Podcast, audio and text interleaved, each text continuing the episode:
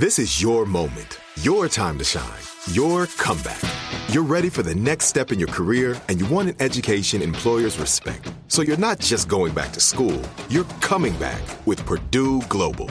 Backed by Purdue University, one of the nation's most respected public universities, Purdue Global is built for people who bring their life experience into the online classroom. Purdue Global, Purdue's online university for working adults. Start your comeback today at purdueglobal.edu. The Black Effect presents Family Therapy, and I'm your host, Elliott Connie. Jay is the woman in this dynamic who is currently co parenting two young boys with her former partner, David. David, he is a leader. He just don't want to leave me. But how do you lead a woman? How do you lead in a relationship? Like, what's the blueprint? David, you just asked the most important question. Listen to Family Therapy on the Black Effect Podcast Network, iHeartRadio app, Apple Podcasts, or wherever you get your podcasts. It's brand new, season two. I'm Marissa Thalberg. And I'm Stephen Wolf Bedeta, and we're excited to be back having bigger, bolder, and always real conversations. Straight from the C suite front lines of marketing, media, and more. We have great friends joining from people you may know, like Wilmer Valderrama and Bobby Berk. And people you'll want to know. So grab a coffee or, hey, even an Aperol Spritz and come join us on America's number one podcast network, iHeart. Listen to brand new on the iHeart Radio app, Apple Podcasts, or wherever you get your podcasts. First Contact with Laurie Segall is a production of Dot Dot Dot Media and iHeartRadio. we don't travel anymore. And it seemed impossible. If you told anybody on February 1st that you will not be on a plane from March 15th until God knows when, people would have said that's impossible. That's impossible. Right. Possible. The impossible has become possible, right? So we know how quickly things can change, but you have to have the will to do it. So I think that what these companies and what these powerful people, to your point, who are disproportionately white and male, are going to have to grapple with is this isn't working. And our employees are telling us it's not working. The press is telling us it's not working. The protests are telling it's not working, right? This isn't working. They realize that the time has passed where they can say, Do we think we should act? And the answer is, We have to act. There is a business imperative, and I think that there is a moral imperative, and I think that Silicon Valley can't sit this out any longer.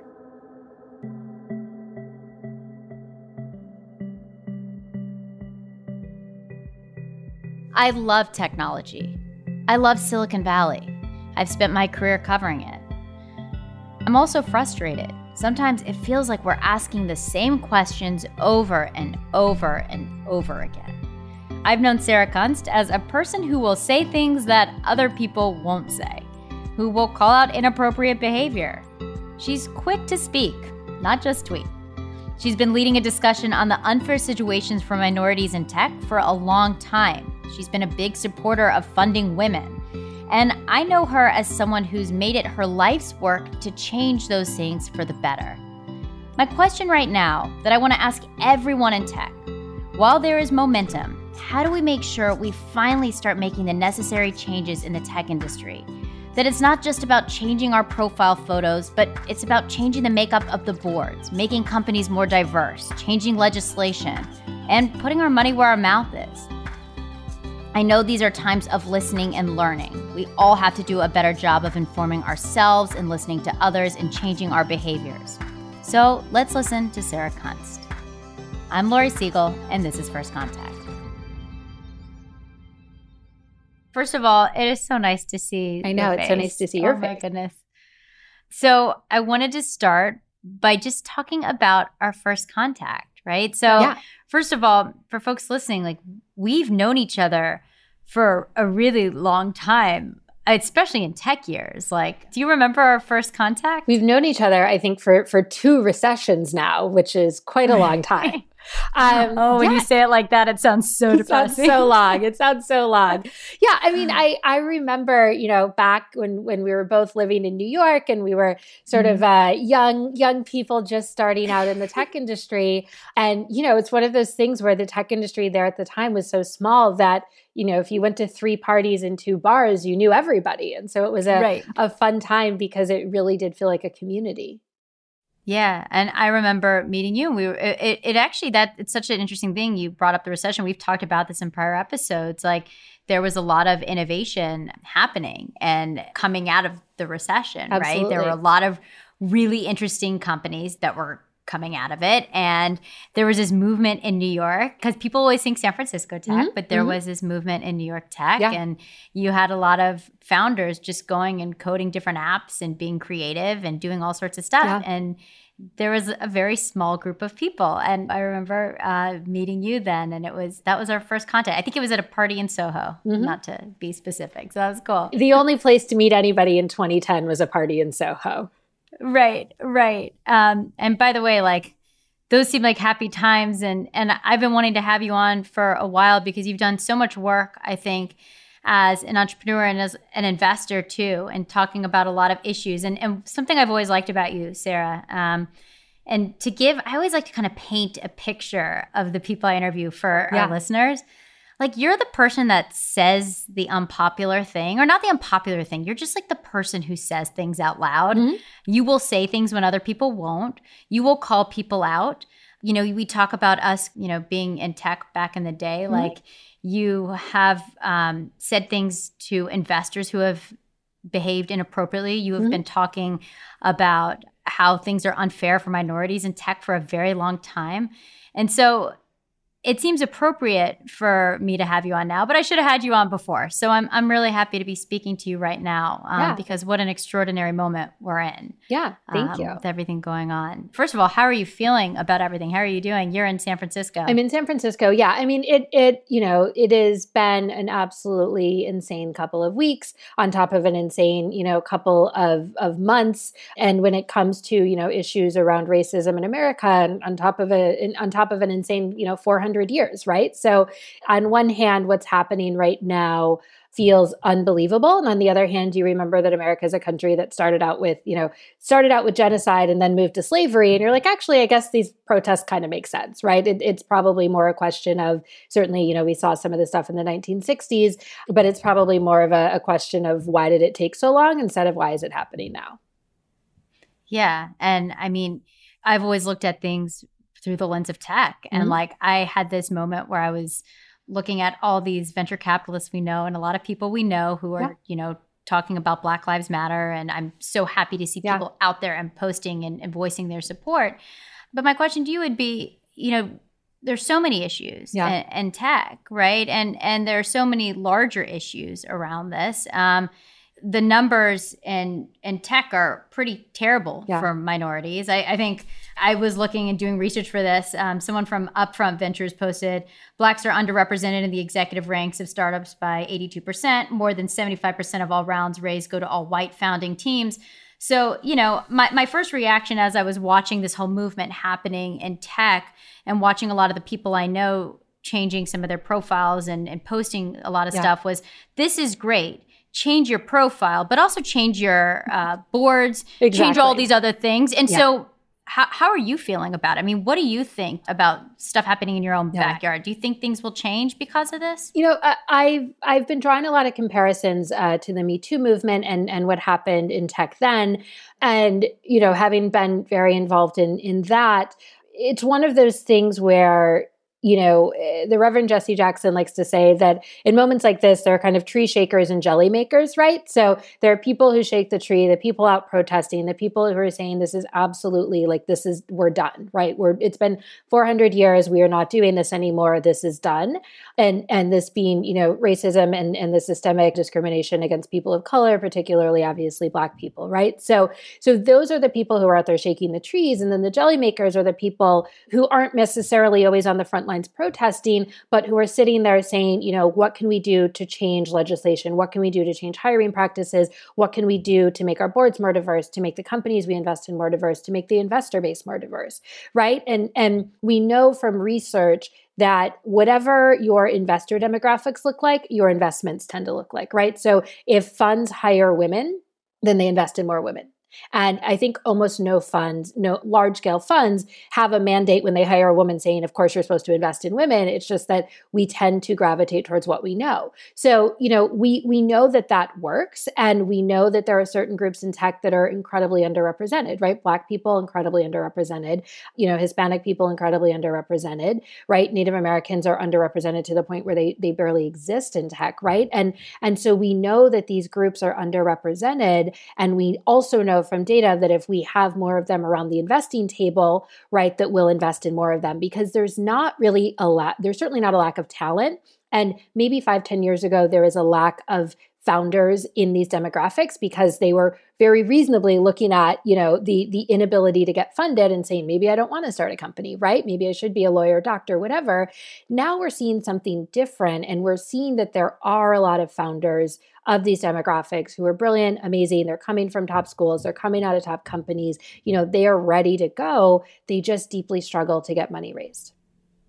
Yeah i mean i guess I think about it and I think about the circles that we've been in in Silicon Valley and I think about the rooms that we've had the the privilege yeah. of of being in and sometimes misfortune you know, of being in but yes right right I, I mean actually we should also we can have that whole conversation. Yes, exactly. I mean, you are you are one of the the women that called out uh, an investor mm-hmm. for bad behavior um, and harassment, and this started like a whole a whole thing where yeah. a lot of other women spoke out against yeah. it. So yes, that that as well. Um, but yeah, we we have access to the room. But you're a woman of color. I mean, yeah. there are not a lot of people you know that look like you in the room all, all, all the time. Yeah. You know, ha- and and so I I wonder like it is a boys club mm-hmm. and and so while there's this momentum right now and and this feels different hopefully i mean yeah. god I, I, want there to be change like you know specifically in silicon valley um, you know i get frustrated yeah. right like how many times have we heard the company line and even as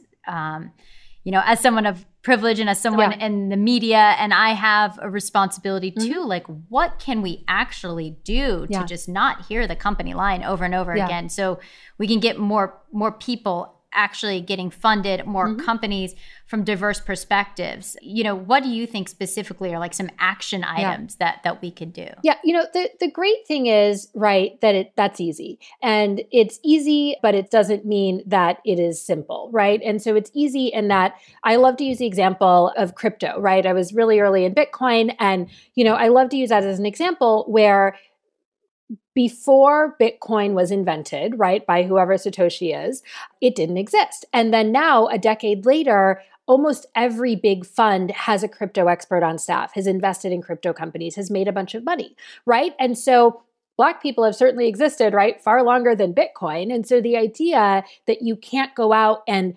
find a source of, of viewpoints, right? Worldview and voices that you haven't already had in your fund or in your company, and that you can't bring them in and that you can't empower them to do great work and give them real capital is, is demonstrably false because we've seen people do that in crypto, right? People woke up in maybe 2013 and said, hey, crypto's a real thing. We're going to go out. We're going to, you know, do some listening. We're going to learn about it. We're going to talk to experts. We're going to get to know people in the space. We're going to make some small bets and then we're going to make some large bets and we're going to bring people people in to do this full time. And they did it, right? Within a year or two, in 2012, almost no major fund had a crypto investor. And now, you know, by 2018, almost every fund did. So if you can right. make that kind of change in that short amount of time, take that playbook, right, that you just ran. This wasn't 20 years ago, this was five years ago, three years ago, and go and do it around diversity. And we saw some of this post Me Too, where companies said, oh, should we hire women? And the answer is, well, Yes, right? Because there's really only two answers to this. You either fundamentally truly believe that only white men are capable of greatness, in which case you're probably not listening to this podcast, and please stop listening to this podcast.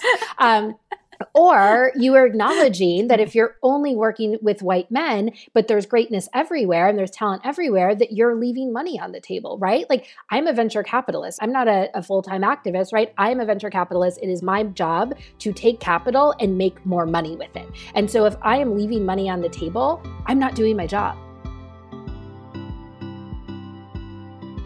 Okay, we've got to take a quick break to hear from our sponsors. More with my guest after the break. I'm Elliott Connie, and this is Family Therapy. My best hopes I guess, identify the life that I want and, and work towards it. I never seen a man take care of my mother the way she needed to be taken care of. I get the impression that you don't feel like you've done everything right as a father. Is that true? That's true. And I'm not offended by that. Thank you for, for going through those things and thank you for overcoming them. Oh, wow. Thank God for deliverance. Every time I have like one of our sessions, our sessions be positive. It just keeps me going. I feel like my focus is redirected in a, in a different aspect of my life now. So, how'd we do today? We did good. The Black Effect presents Family Therapy.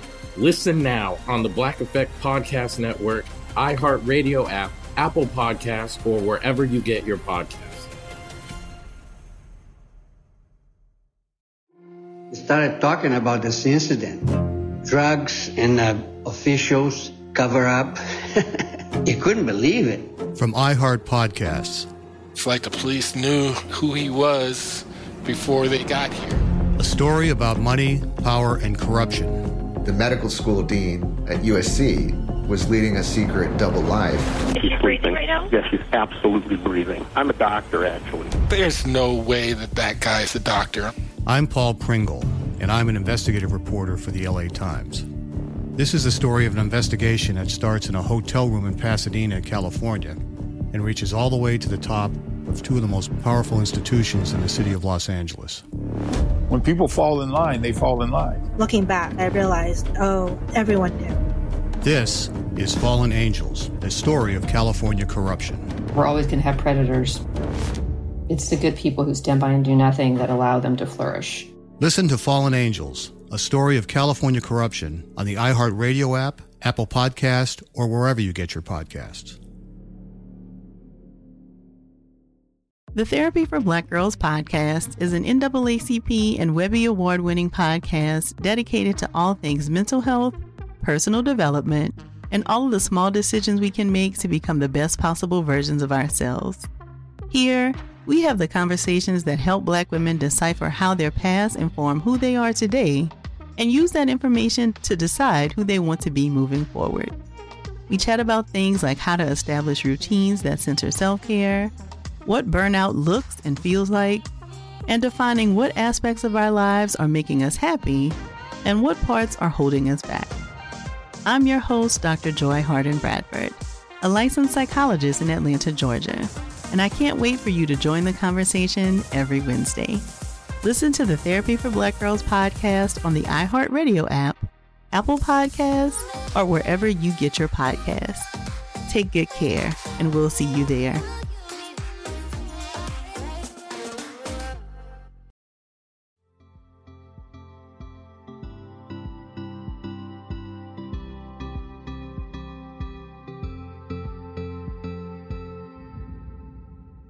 I, look at even the controversy of Facebook right now. Mm-hmm. I look at this idea that there's this controversial decision over um, free speech and a decision that Zuckerberg made. Mm-hmm. And a lot of people are talking about it and saying, and a lot of employees are beginning to speak out against it. But what's interesting, and I think it was reported that that decision was made and there was only one person of color in the room.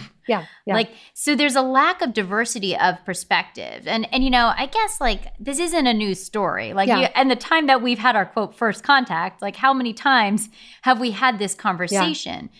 But but I guess that maybe is the point, right? How many times do we have to have this conversation because Yeah. now there there's real world impact mm-hmm. and we're seeing it trickle out in these ways that are in many cases unhealthy for society yeah. um, and and so you know h- what are you hearing? You talk to people. I feel like you're kind of everyone's confessional and like everyone tells you kind of like their war stories I have all the tea. I have all yeah the tea. you have like all the tea like Yeah. ta- like what are you hearing Mhm. like from people within these companies that's the thing right like my like probably starting like like friday saturday last week when you know this this happened uh, george floyd was was murdered you know like oh my god like less than two weeks ago and it feels like a thousand years ago right and since then um that has just you know the the amount of phone calls texts inbounds you know emails uh and and and ask for what do we do what do we say right? I spent the weekend helping portfolio companies and my investors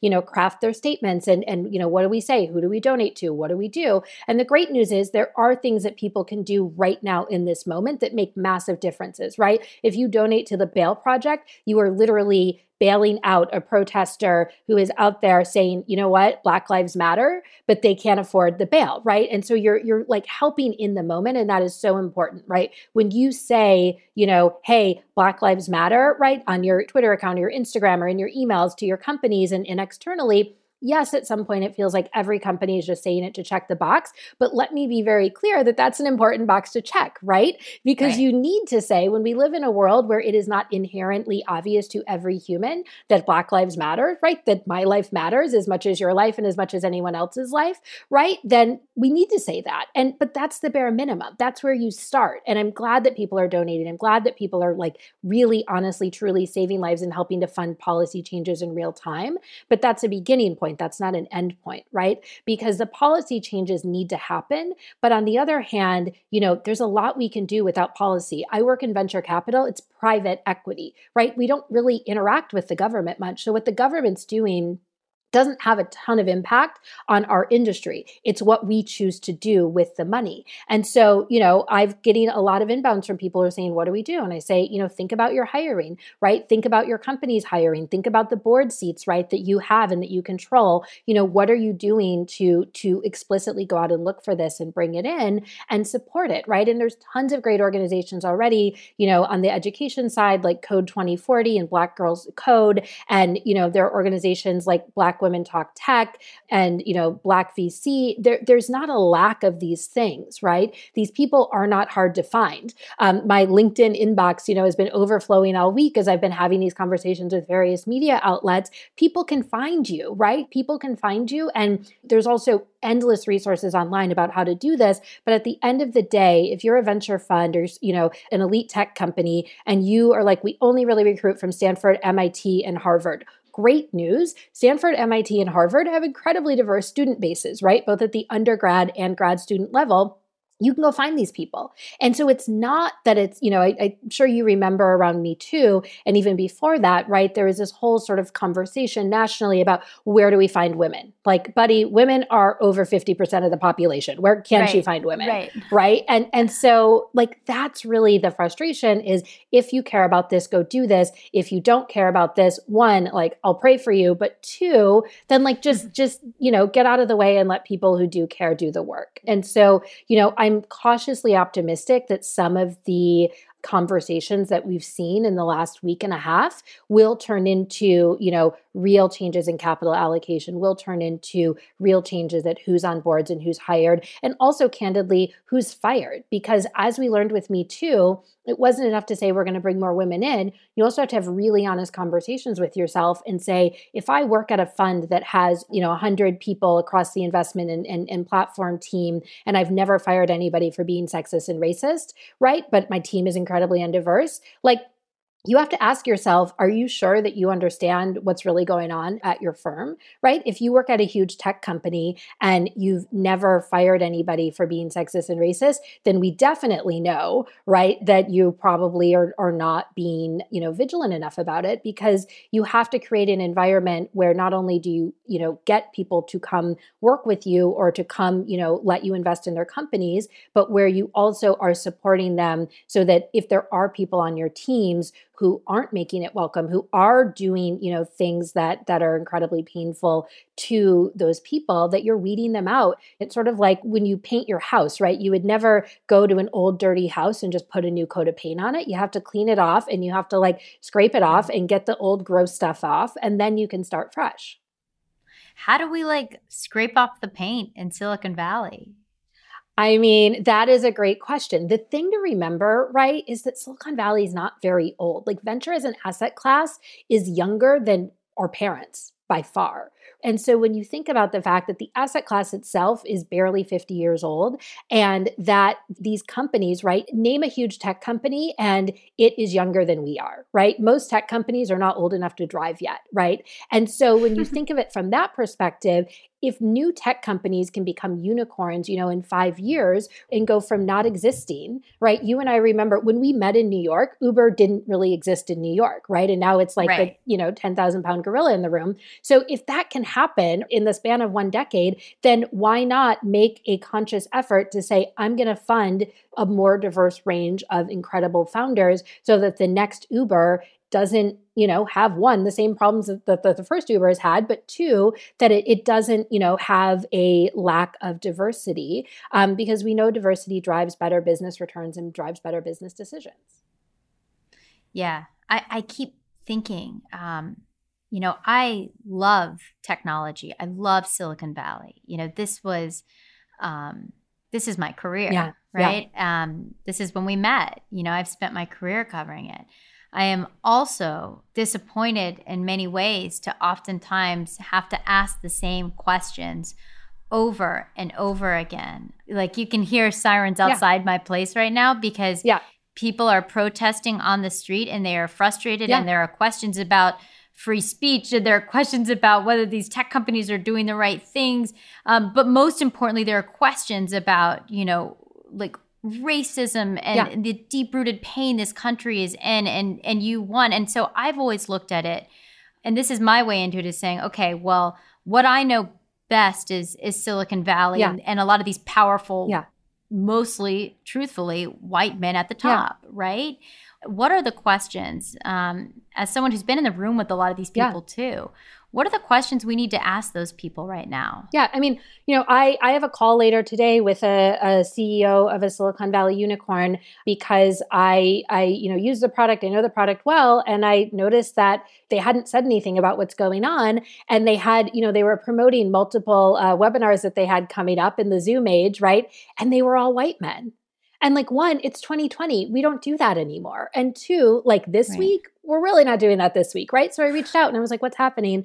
And, you know, it, it's going to be an interesting conversation, but my general guidance is we don't do this anymore. And when you don't do something anymore, then you just stop and then you start to think about what we do do, right? So, like, we don't travel anymore. Right now, we don't travel. And it seemed impossible. If you told anybody on February 1st that you will not be on a plane from March 15th until God knows when, people would have said that's impossible. That's impossible. Right. Possible. The impossible has become possible, right? So we know how quickly things can change, but you have to have the will to do it, right? And so I think that what these companies and what these powerful people, to your point, who are disproportionately white and male, are going to have to grapple with, uh, it's far past time they grapple with it, but I think what they're going to have to grapple with is okay, this isn't working. And our employees are telling us it's not working. The press is telling us it's not working. The protests are telling it's not working. This isn't working. And candidly, you know, even if they're not out there protesting, they're feeling the pain too. And that, like, most of the country right now in major cities can't leave their homes at night. We are under curfews in a way that, like, this isn't something that I think very many people at all are comfortable with having happen in our countries. So when you think about it that way, this is impacting you as well, right? We can hear sirens on one of our ends in the background right now. So I would- think, yeah, sorry for more sirens, yeah. everybody. yeah, but that's the thing, right? Like, is it it is not working, right? It's not working for this podcast. It's not working for us. And so I hope that as that becomes apparent to them, they realize that the time has passed where they can say, "Do we think we should act?" And the answer is, we have to act. Right? Our customers are not letting us not act. The things that I've heard um, from various reporters and friends, you know, like you said, I'm the, the confessional booth of Silicon Valley. I've heard so much unrest that's going on inside of companies. It doesn't hit the news where people are just mad. And the problem is when you have an entire workforce that's remote and they're just mad, they don't really have to pretend to be working. Right? They don't they don't really have to put on their A game. They just they oh sorry, I missed the email at noon on Friday. What are you gonna do? You can't walk over to their desk. And so I think that there is a business imperative and I think that there is a moral imperative. And I think that Silicon Valley can't sit this out any longer. You know, it's interesting. I, I heard from a friend of mine who works at one of the big tech companies, and I won't say which one, but she is a woman and a minority Mhm. and had to, in this, reapply for her job. Yeah. You know, and some of the men in her unit did not have Yeah. to, but the women of color did. Mhm. She did. And also, um, this week of all weeks in New York. Yeah. You know, and and Yeah. she had to do an interview over Zoom and and and with with people on the other end just saying, "Hey, how are you?" and and it just seems like, like uh, you know, and it just seems like sometimes there's this this disconnect Mm-hmm. between Silicon Valley and the idea that we can do good and that we are changing the world for the best Yeah. and we are going to have the good outcome. Mhm. And then, you know, maybe I sit here passionately talking about it because uh, you can hear it outside Yeah. and you can see it. And Mhm. I have, you know, even the privilege of being inside Yeah. at, at the current moment talking to you. But, you know, there's still that that disconnect that I, I hope that um, you know, that that things really that really do change. Um Yeah. in some capacity that this is a sea a sea change for for that kind of thing. Yeah, yeah. And and that's the thing, right? It needs to be because I mean, you know, that woman's experience sounds horrific, but the thing is that people around her are seeing that as well. A friend works at a company, actually a, a startup in New York, and it's a big startup, very well funded. They're doing very well. And they talk about, you know, the, the values that they have on their posters, right on their wall are, are, you know, about equality and freedom and all these things. And they hadn't spoken up on this issue and, and they hadn't done anything about it. And the founders, you know, are very successful. And so you know, one of the engineers, a, a, white man, right, went to their Slack channel and messaged the entire company and said, like, are we not going to talk about this? Are we going to pretend mm-hmm. like this isn't happening? And it spurred action, right? Within a day, you know, immediately the founder said, Hey, actually, you know, we're working on it. Of course, we're working on it, right? You're just, you caught us a couple minutes beforehand. We're working on it. They had to release a statement internally. They did their external statement. They're doing fund matching. They're doing donations. They're elevating voices of color. So, you know, and that's just one, one guy, right? And candidly, the fact that it was a white guy who did it is is probably you know one of the more powerful things you can do right? So if you're listening yeah. to this and and you have a ton of privilege and and you know you're like how do i spend it? Like yes donate. Yes you know go out and protest if that's if that's what works for you. You know talk on social media be incredibly clear have conversations with your friends right? When somebody makes a joke or says a thing like shut them down and make it clear that this is not okay this is not welcome. But you can also do that in your workplace right? And and you mentioned facebook and if change comes to facebook from this it's likely going to be because a bunch of very highly paid white guys say you know what no this isn't going to work we are done well, you know, what's really interesting about um, if you look at the petition of some of these employees who are talking about whether you agree with what they're saying or not about the company's stance on free speech, but there's a lot of unrest at the company right Yeah. now. Um, and a lot of it, you know, uh, if you look at some of the, you know, it's like the head designer for Portal, white man. Yeah. You know, the guy who resigned, Mm-hmm. white man. You know, I, I mean, and by the way, the company, you know, there are diversity issues Yeah. at every major tech company. So it is interesting to see that some of the people speaking Mm-hmm. out around this moment in Silicon Valley are exactly kind of how you described. Yeah. Yeah, and and that that I think matters because it shows, you know, that this isn't a siloed thing. One, if you don't feel like there's enough of an imperative to to care about people's lives just because it's not you. I mean, you as a Jewish woman understand this, you know, very deeply, right? It's not okay to say that group of people, you know, can be treated this way because it's not me. That isn't okay. But even more than that is it's not just impacting that group of people. We're all under curfews, right? Oh. There are people at these companies who are speaking out who candidly, you know, they don't they don't need to for their own survival, but but that isn't you know where they're coming from. They're coming from a place of humanity of this isn't okay. And i think for these big tech companies i think for these big funds as that happens they're going to realize that they have to reckon with it. And not even because it's the right thing to do but because it's very hard to run a tech company if all your senior and best people are quitting. Yeah. Listen, I I I very much hope that like all of this comes true. Yeah. You know, uh, I just think it's time the world as a whole and then where I look at the and through the lens like in, in tech because I think tech products influence the world. Like we're Mhm. at a moment where all of us are having to move online in these different ways. There will be even more Yeah. issues with the haves and the have-nots and people having access to Absolutely. online education. Mhm. Um, and if we don't have a diverse group of perspectives Mhm. in these these tech companies that Yeah. are going to be leading the charge into what a post-pandemic world looks like, we're going to have even more issues that are going to disproportionately impact minorities. Yeah. And I think when I look at that, I, I think, well, that's terrifying, Mhm. you know, Mhm. and and so we've got to start thinking about that kind of thing as well. Yeah, exactly. I mean, the thing is, the world doesn't work, right? Like if you mm. look at COVID and and there are a lot of countries where there were crazy outbreaks of COVID and it was traced back to the fact that, you know, in certain places and certainly this happens in the US as well, right? And this is partially why you saw crazy outbreaks of COVID around like ski resorts and stuff mm. is if you work in an industry, a service industry job where you are in very close proximity to everybody else in your service industry job, right? So the examples were, you know, places where all of all of the the wait staff or all of the service staff you know was maybe bunked together right in like kind of dorm style. Mm-hmm. well okay so you are you know probably somebody who doesn't have as much money and you are maybe disproportionately somebody who is a, a person of color. On top of that guess who wait staff serves right and so you'd see these things where people are coming back from the Swiss Alps dying of COVID because they're an incredibly privileged, you know, one story, I don't have all the details top of mind, but like I remember reading one story about a group of like three or four guy friends, right? White men in their 50s who'd gone to like the Alps to go skiing and great fun. I would love to go, right? And then they mm-hmm. got back and and they all got sick and one of them died.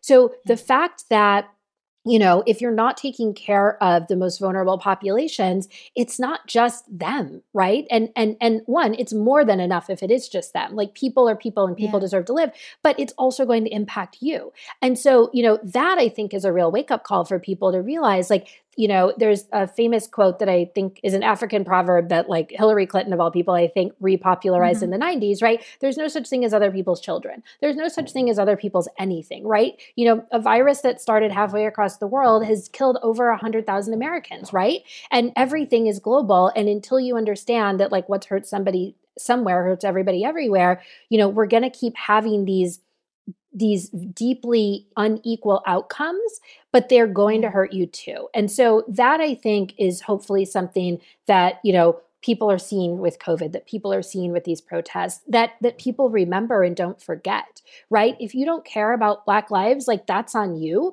but if you care about your own life and you you want to be able to leave your house at 9 p.m at night in the next few months then like you might want to get on board hmm. that's such a powerful statement and and i do think like man, if this doesn't make you care about all of this, I don't know what will. You know, I don't like know just, what that is. I, yes, just, I don't know I what will. Really, like this is boss level. Like I just don't know what will at this yeah. point. Okay, we've got to take a quick break to hear from our sponsors. More with my guest after the break. I'm Elliott Connie, and this is Family Therapy. My best hopes I guess identify the life that I want and and work towards it. I never seen a man take care of my mother the way she needed to be taken care of. I get the impression that you don't feel like you've done everything right as a father. Is that true? That's true. And I'm not offended by that. Thank you for, for going through those things and thank you for overcoming them. Wow. Thank God for the deliverance. Every time I have one of our sessions, our sessions be positive. It just keeps me going. I feel like my focus is redirected in a, in a different aspect of my life now. So, how'd we do today? We did good. The Black Effect presents Family Therapy. Listen now on the Black Effect Podcast Network, iHeartRadio app, Apple Podcasts, or wherever you get your podcasts. started talking about this incident. Drugs and uh, officials cover up. you couldn't believe it. From iHeart Podcasts. It's like the police knew who he was before they got here. A story about money, power, and corruption. The medical school dean at USC was leading a secret double life. She's breathing right now? Yes, she's absolutely breathing. I'm a doctor, actually. There's no way that that guy is a doctor. I'm Paul Pringle, and I'm an investigative reporter for the LA Times. This is the story of an investigation that starts in a hotel room in Pasadena, California, and reaches all the way to the top of two of the most powerful institutions in the city of Los Angeles. When people fall in line, they fall in line. Looking back, I realized, oh, everyone knew. This is Fallen Angels, a story of California corruption. We're always going to have predators. It's the good people who stand by and do nothing that allow them to flourish. Listen to Fallen Angels, a story of California corruption on the iHeartRadio app, Apple Podcast, or wherever you get your podcasts. Hey, my name's Jay Shetty, and I'm the host of On Purpose I just had a great conversation with Michael B. Jordan, and you can listen to it right now. Michael is known for his performances in both film and television. His breakout role was in Fruitvale Station, playing Oscar Grant, which earned him widespread praise and numerous award nominations. His portrayal of Killmonger in Marvel's Black Panther, one of my favorites, further solidified his status as one of Hollywood's leading actors, earning him widespread acclaim for his complex and compelling performance. In our conversation, Michael really opens up. You're going to love listening to it, and I can't wait for you to check it out. The closest to getting what you want is always the hardest. It's always the feeling when you're getting ready to, you know, people give up right before they get what they've always wanted to get. People quit. Listen to On Purpose with Jay Shetty on the iHeartRadio app, Apple Podcast, or wherever you get your podcasts.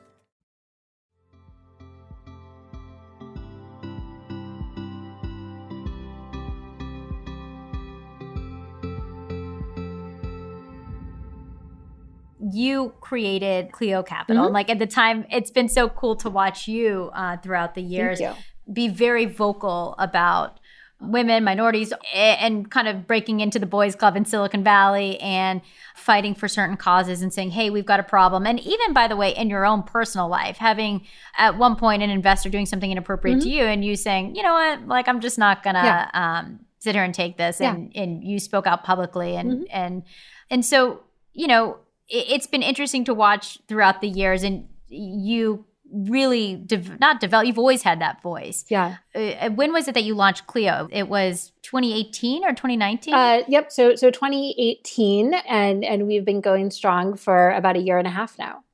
So take me to the idea behind Cleo because I remember when you, I feel like I, I gave you that whole backstory Yeah. to kind of give little pieces about like this didn't just come out of like oh I think I want to help women or, or, you know I just feel like it was always in your DNA Mhm. that you were going to do something Mhm. like a, launch an investment fund to help different types of people you know Yeah. not the typical Silicon Valley uh, dynamic get get funding. So so take me to the the thought process behind it and, and why you launched and what it is. Yeah. So so you know, Cleo Capital is a is a pre-seed venture fund, and we don't have a mandate around race or gender in terms of diversity investing. We just invest in incredibly smart people. And it turns out that the women and minorities and, and members of the LGBTQ community and people from all over the country, right, not just Silicon Valley or New York, are incredibly smart and they're building incredible companies.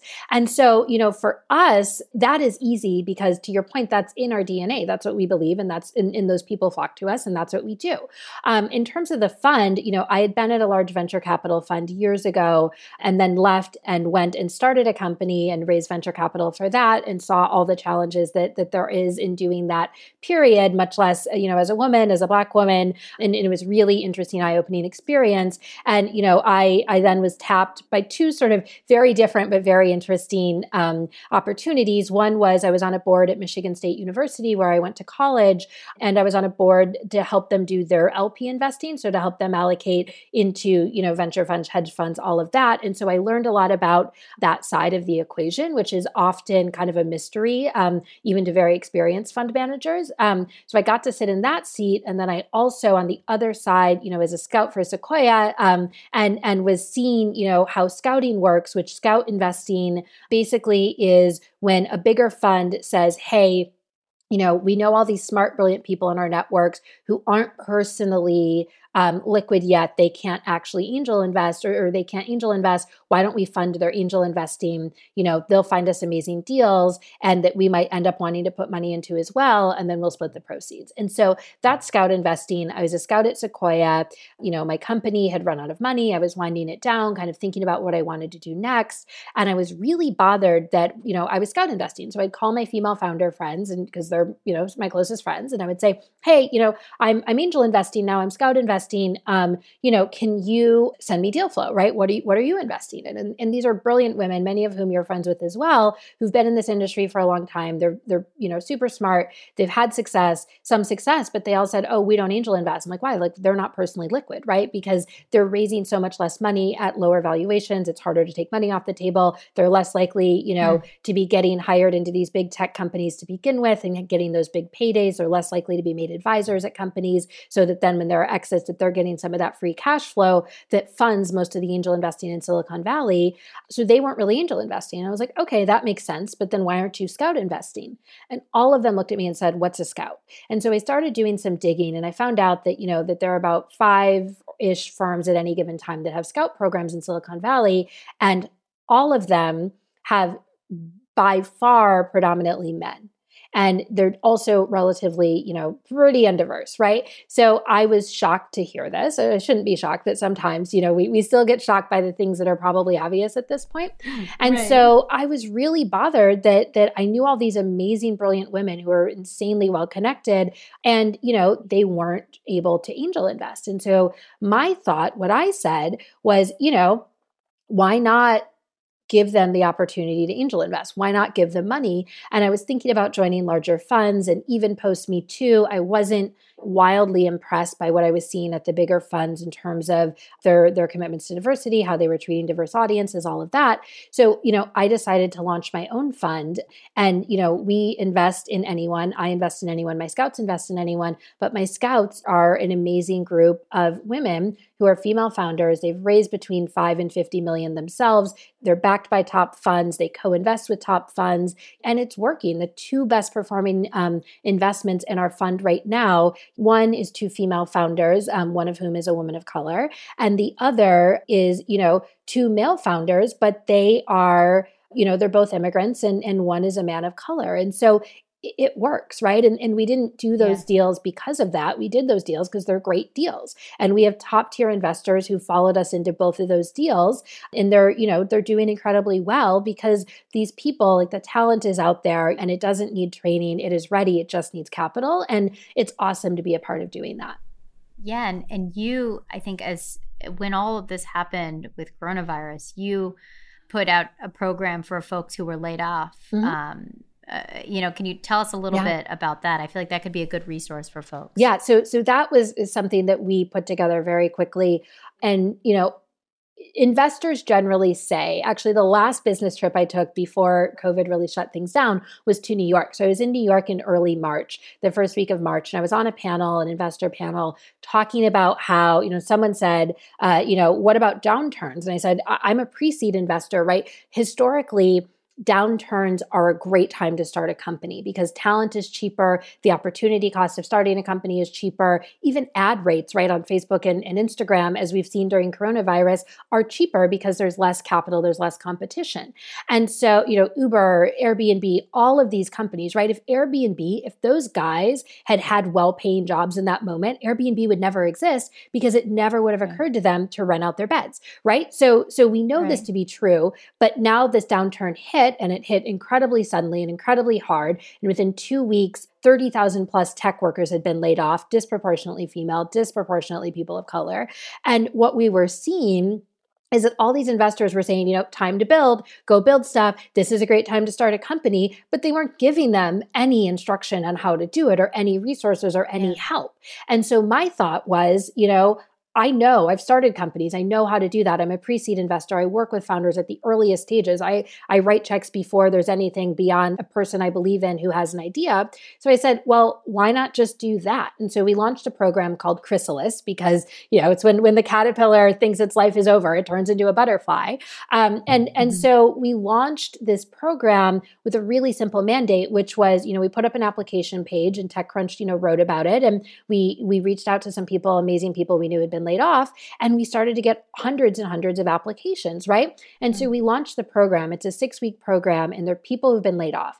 And they are people who are brilliant. They come out of top tech companies. You know, we have physics PhDs, we have CXOs of publicly traded companies, and everything in between, an incredibly diverse group of people. And they're building, right? They all came together and they started getting to know each other, mm-hmm. trading company ideas. And, you know, from there, they were able to say, okay, great, you know, let's go out and, and start working on stuff. And so we're, we're in week four and we have about 15 companies that people are mm-hmm. working on now. And they're pretty viable, right? They're good ideas. They're incredibly talented founders with great experience and they're building and they're working. And, you know, we're really bullish that, that this is going to result in some real companies from people who two months ago, if you told them, hey, you're going to be launching a company before 4th of July, they would have said, what are you talking about? Hmm. Wow. And also so appropriate that it's like seven o'clock here in New York and that like people are cheering outside Yeah. for the healthcare workers. So Yeah. like as you're talking about that, like people are cheering. Good, I feel like yes. we've had it's been a range of It's emotions. really been a range. We're on a roller coaster. We've had the sirens, we've had people cheering. Um, well, you know, to wrap, I would love what about this is personal to you? I mean, all of it is personal. Yes. I'd rather not. You I'd know? rather not die because um, people are racist. So it's very personal. Yes, um, Yeah. and and and like I laugh, but it's also true, and it's insane that Yeah. that you have to say that, right? So so of course it's personal, but to me, you know, the thing that I think about all the time is like, you know, I'm I'm in my 30s, like I want to have kids someday, and like I can't like. I hope that the world has changed by the time my kids are old enough to have questions about this. But I certainly can't you know, with any moral authority, right, bring kids into the world and then have to tell them when they ask, why is the world like this? I can't say, I don't know, and I didn't do anything to change it, right? And I see, you know, so many of my friends because of my age right are are are having babies and they're they're really thinking about that they're saying like i'm going to raise this human in this world and it, it can't keep looking like this right? It can't keep looking like this for women for people of color for lgbtq people. Like we can't you know for immigrants it can't keep looking like this. And i think that's really an amazing kind of north star that if we focus on that and if we say am i comfortable right with the fact that in 25 30 years i might be having a daughter right who's a black woman who's graduated college and is headed off to work in silicon valley and if she calls me and says hey mom you know i'm i'm getting sexually harassed hey people are being you know racist i can't say oh yeah sorry uh, that's just how it is because it doesn't need to be how it is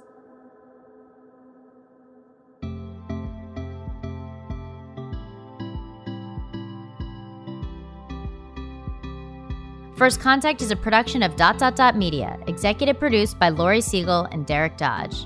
This episode was produced and edited by Sabine Jansen and Jack Regan. The original theme music is by Xander Singh. First Contact with Laurie Segall is a production of Dot Dot Dot Media and iHeartRadio. The Black Effect presents Family Therapy, and I'm your host, Elliott Connie. Jay is the woman in this dynamic who is currently co parenting two young boys with her former partner, David. David, he is a leader. He just don't want to leave me. But how do you lead a woman? How do you lead in a relationship? Like, what's the blueprint? David, you just asked the most important question. Listen to Family Therapy on the Black Effect Podcast Network, iHeartRadio app, Apple Podcasts, or wherever you get your podcasts. It's brand new, season two.